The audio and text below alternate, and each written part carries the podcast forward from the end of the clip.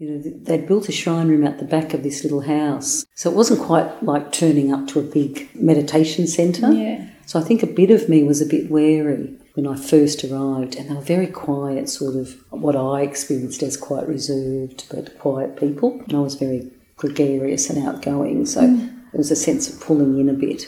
Uh, to contain my very Australianness around some of these English guys. But the moment we sat in the shrine room, none of that existed. The moment that they started sharing, it was about meditation but also Buddhism as well from memory, or it was woven in in a way that I felt like I also got introduced to the Dharma.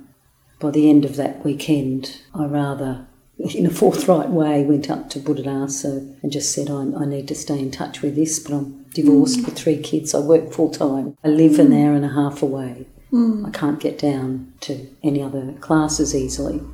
You know, so what will I do? And he turned and said, If you can get people in your lounge room, I'll come. It was probably hmm. the most precious gift in a way I was hmm. given.